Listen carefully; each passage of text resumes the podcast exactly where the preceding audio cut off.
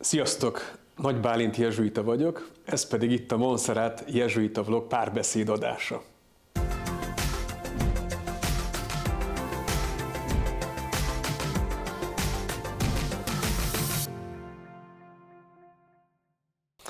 A közösség, aki ezen a héten a kérdéseit elküldte nekünk, a Miskolci Jezsuita Gimnázium öregdiákjai, a jezsu alumni, ezúton is köszönöm a kérdéseket, és beszélgető társam pedig Janka Gyuri.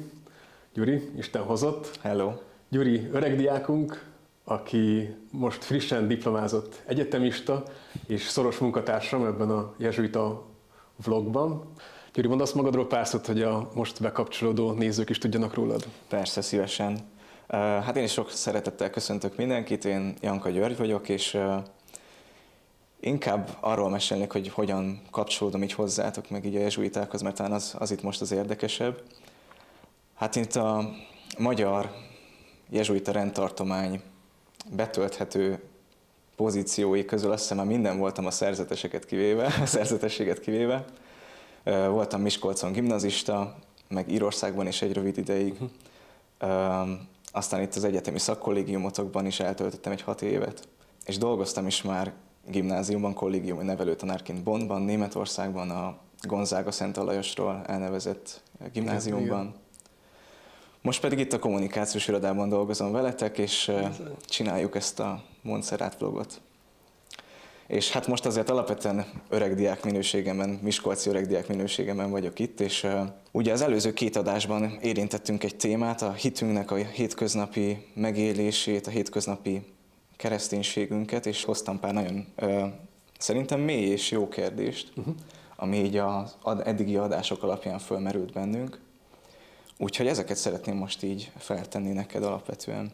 Érkezett egy ilyen kérdés, hogy hogyan tudom felnyitni a szemem, hogy a hétköznapi dolgokban is megtaláljam az Isten szerető jelenlétét. Mit gondolsz?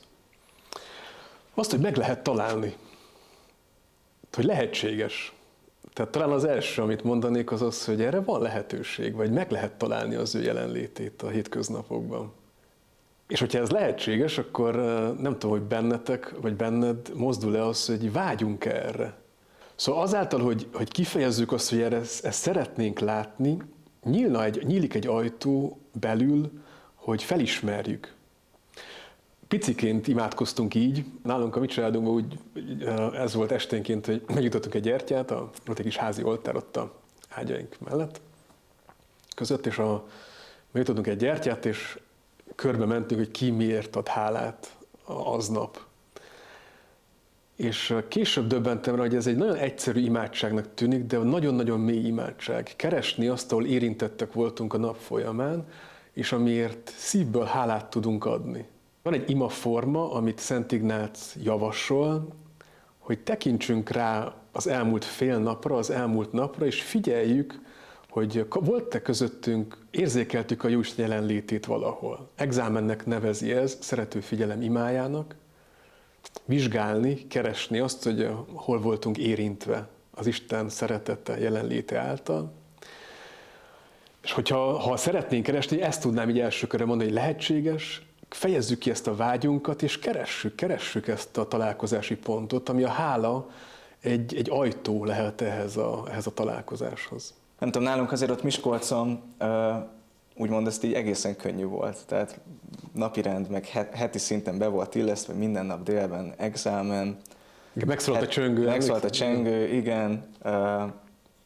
Kolimisék, minden évben 2 iskolai lelkinap. Azért ugye, hogy kikerülünk így a gimnáziumból, és így elkezdődik így az egyetemista lét, meg utána később a munkavilág, akkor azért tehát ez a vágy, amiről most beszéltél, szerintem ez hál' Istennek azért nagyon igen. Mindenkiben megvan. Igen. Viszont a következő kérdésünk az pont ehhez kapcsolódik, hogy mi van akkor, amikor ezt már nagyon-nagyon nehéz beilleszteni. Tehát, hogy a napi teendők és stressz közepette, hogy tudok teljesen őszintén és nyugodtan odafordulni az Isten felé? Mi az, ami segít?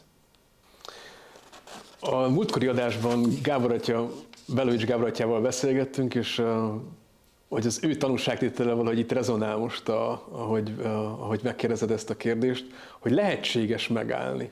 Hogy ezek az átmeneti idők, aki még nem látta, nyugodtan nézze vissza az előző adást, de hogy mint hogyha a valós tapasztalat a sűrűsége a napunknak, hogy nem mindig tudunk leülni, imádkozni, pedig szeretnénk, hogy nem mindig jutunk oda, mert sok van rajtunk.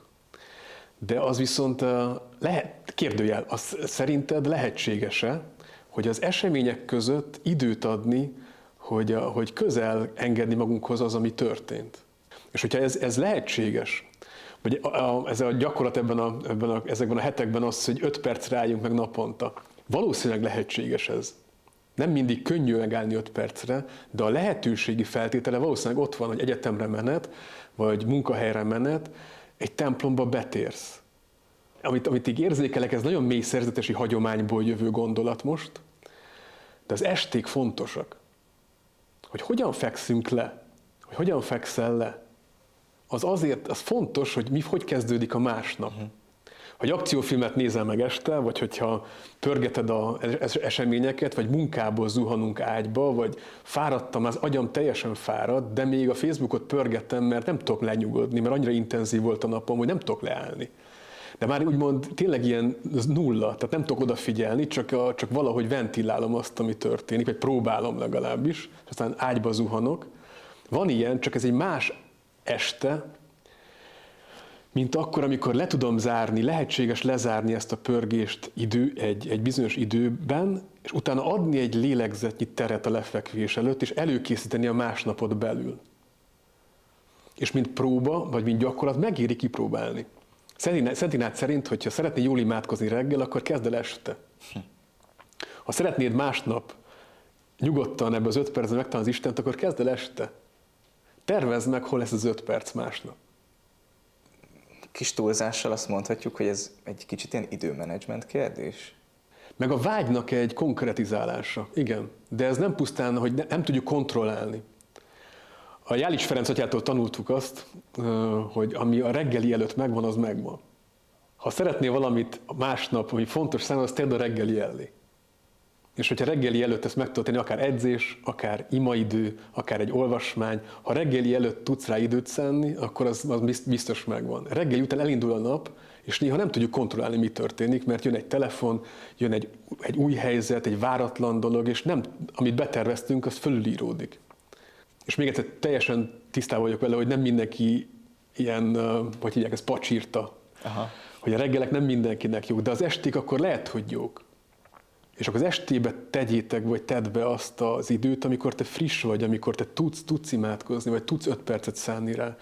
De azt gondolom, hogy megtalálod, ha fontos, vagy ha beszélünk róla, és keressük ennek az idejét, a vágyunknak a kifejeződését, akkor arra lehet este, vagy reggel időt szánni, vagy napközben. Csak ezek még egyszer, a életünknek a forgása miatt ezek nem olyan egyszerűek. Érkezett egy olyan kérdés, ami szerintem egy érdekes szempont, hogy ezért... Hogyha sikerül is ez, lehetséges az, hogy megjelenik bennünk egy bizonyos félelem. Azzal kapcsolatban, amikor, hogy merünk egy tényleg ráhagyatkozni az Istenre. Uh-huh. Nagyon valós a kérdés, a hitünknek egy alapkérdése egyébként. Mennyire bízhatunk az Istenben? Mennyire hagyatkozhatok rá, vagy bízhatom rá önmagam? És amint elkezdek bízni, jön egy mozdulat, jön egy belső mozgás, hogy ne bízz. Hogyha tényleg bízol benne, valami rossz lesz. A teremtés könyvétől kezdve ez zajlik. Vagy mi az emberek vagyunk, ez zajlik. A teremtés könyv gyönyörűen leírja ennek az érzését, hogy a legelső kísértésünk az az, hogy ne bízzunk. Ne bízzunk benne. Ott van egy nyavajás fa a kert közepén, a teremtés kertjének a közepén, és mindnyájunk kertjében van egy ilyen fa. És amiről beszélgetünk, az 2 alapvető mozgása az, ami egy imádkozó embernek, vagy a hitét hétköznapjában élni akaró embernek a témája. Az egyik az ez. Elkezdünk a fánk körül élni. És az a fa kifejezi azt, ami nem lehet a tiéd. Nem olyan, mint kéne. Nem maradsz, egyetemre járok, nem úgy nézek ki, nem akkora az intelligencia, hányadosom, stb. Bármi. Történt velem egy olyan dolog az életemben, családomban, ami nem jó, nem így kéne. És addig, ameddig nem oldódik meg, nem tudok szabadulni a fámtól. Tehát elkezdek a fám körül élni, és nem látom a fától az erdőt, nem veszem észre, min van. És a félelem oda kapcsolódik, hogy kérdéshez mi történt volna, ha Ádám és Éva imádkoznak? Odafordulnának a teremtő felé, és megkérdezi tőle, hogy figyelj, tényleg azért tetted ide ezt a fát, mert féltékeny vagy ránk? Nem ez történik, hanem elkezdenek párbeszédbe kerülni a kígyóval a fáról. És nagyon gyakran ez van, hogy félünk az Istentől, mert ő nehezet fog kérni, mert nem bízhatom rá magam, mint hogy ő el akarna venni valamit, vagy valami rosszat okozna, vagy... de közben nem vele beszéltünk erről, hanem oda rándulunk, oda mozdít bennünket valami. De ami segít nekünk, az, hogy ezt kimondta, de már az Istennek, hogy félek. És ezt csak akkor tudjuk megtenni, Gyuri, hogyha oda tudunk találni az Isten jelenlétéhez. Nagyon nehéz úgy imádkozni, hogy jaj, nem szabad félni, jaj, nem akarok, bízni akarok, én bízom, de közben egyébként nem. De megpróbálok bízni, de nem megy. Sokkal valósabb az az imádság, mint hogy a vámos imádkozik, vagy ahogyan az Úr tanít bennünket, hogy merni találkozni azzal, ami van, aki vagyok. Félek. Félek attól, hogy mi fog velem történni, ha rád bízom magam. De ezt neki elmondani. És az a tapasztalatunk imádkozó emberként, amikor sikerült, tehát oda találunk az Isten jelenlétéhez, és kimondjuk neki, hogy nehéz, kimondjuk neki, hogy félünk, ő válaszol. És a Szent Ilyes tele lesz ezzel a válaszsal, hogy ne félj, itt vagyok, veled vagyok, ne félj, ne félj. Mert az örömhír az az, hogy nem csak mi imádkozunk. Nekem ez óriási felszabadulás egyébként, hogy megélni ezt, hogy nem csak te keresed, Gyuri, az Istent. Nem csak te akarsz jól imádkozni. Hanem ő keres téged. Ez Szent Ágoston egyébként. Az Isten az, aki először keres téged. És mi van akkor, hogyha az Isten, aki keres téged, kopogtat, mondjuk az imaidőn kívül?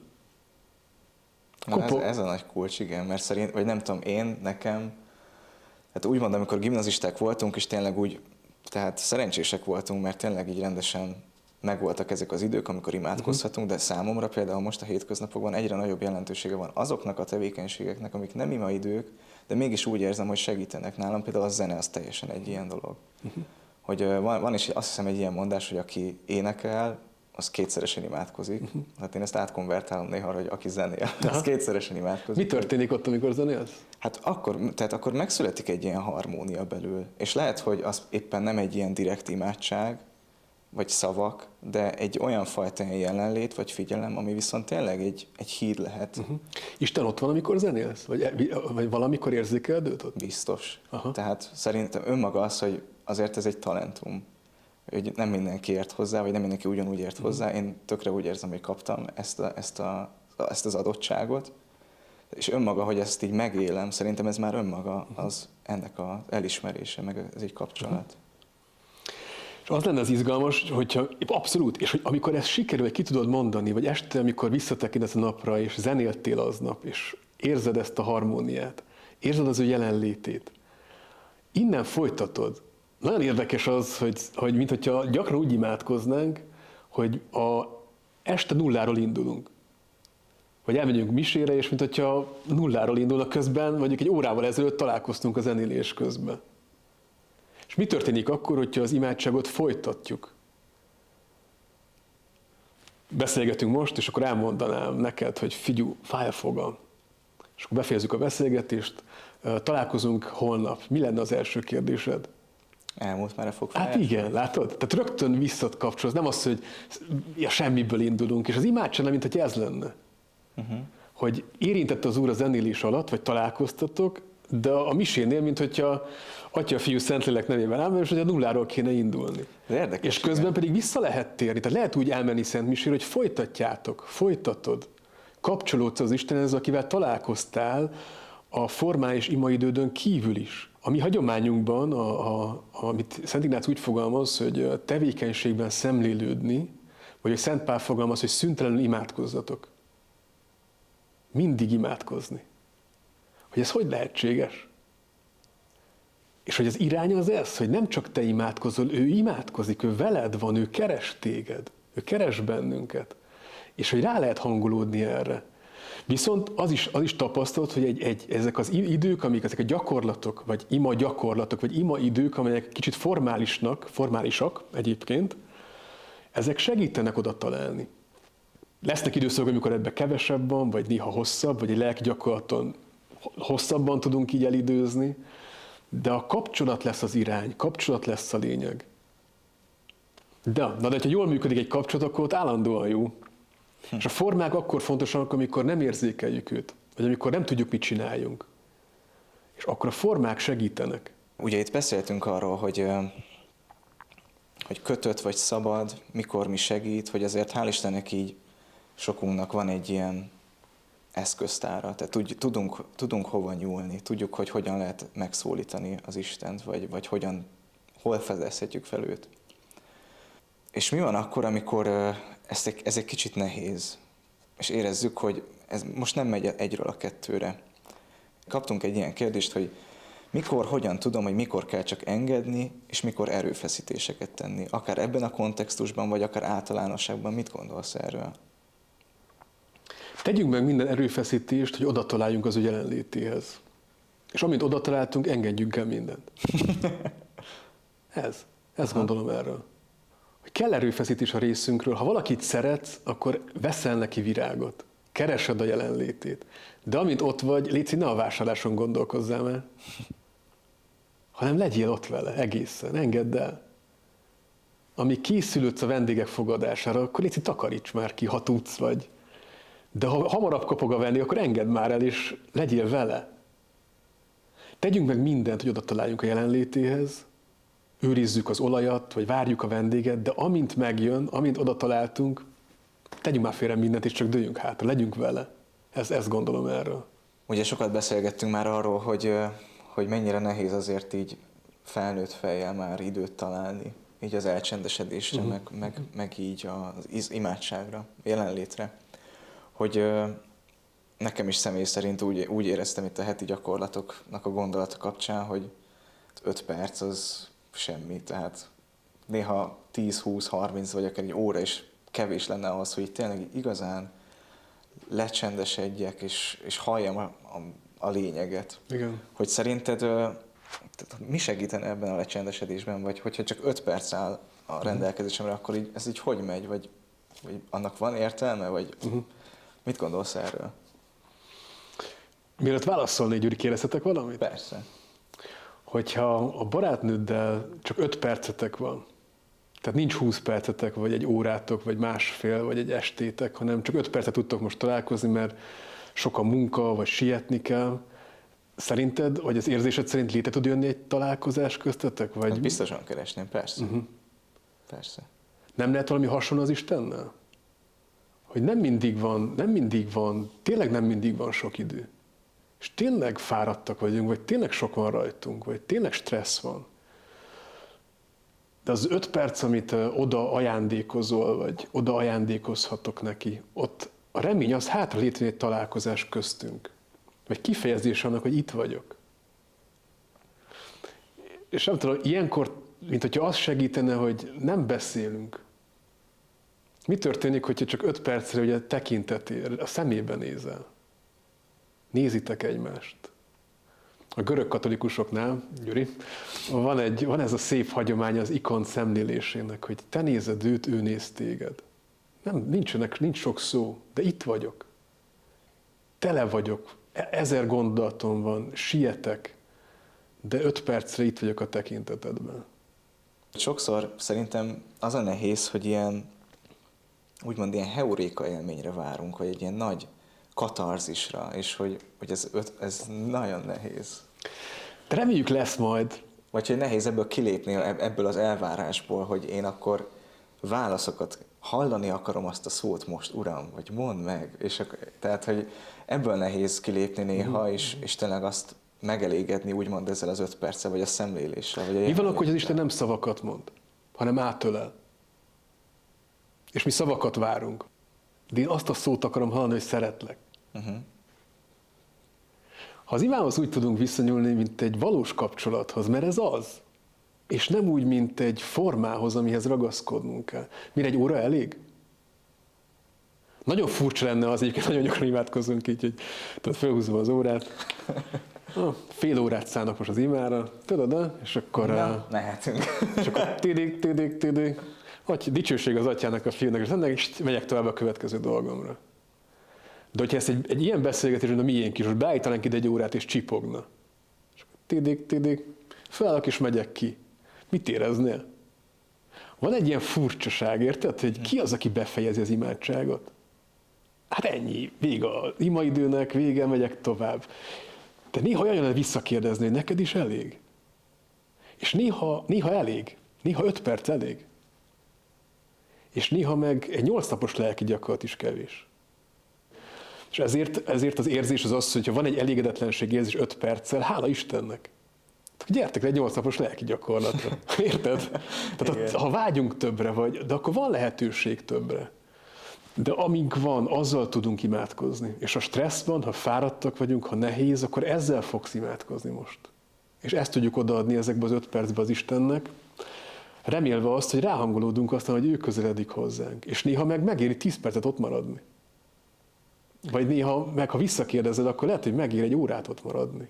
Mert hogy ott zajlik köztetek valami, amire szükséges az idő, vagy a több idő. Ez most nagyon jól kapcsolódik igazából az utolsó kérdésünkhöz is, hogy azzal kell imádkozunk, ami van, és hogyha épp nehézség van, akkor mi van? Az utolsó kérdésünk így hangzik, hogy nem feltétlenül nehéz, de hogy amikor Isten egészen távolinak tűnik, akkor hogyan tudok úgy tekinteni rá, mint egy közeli barátra? Hogyan tudom csökkenteni ezt a távolságot?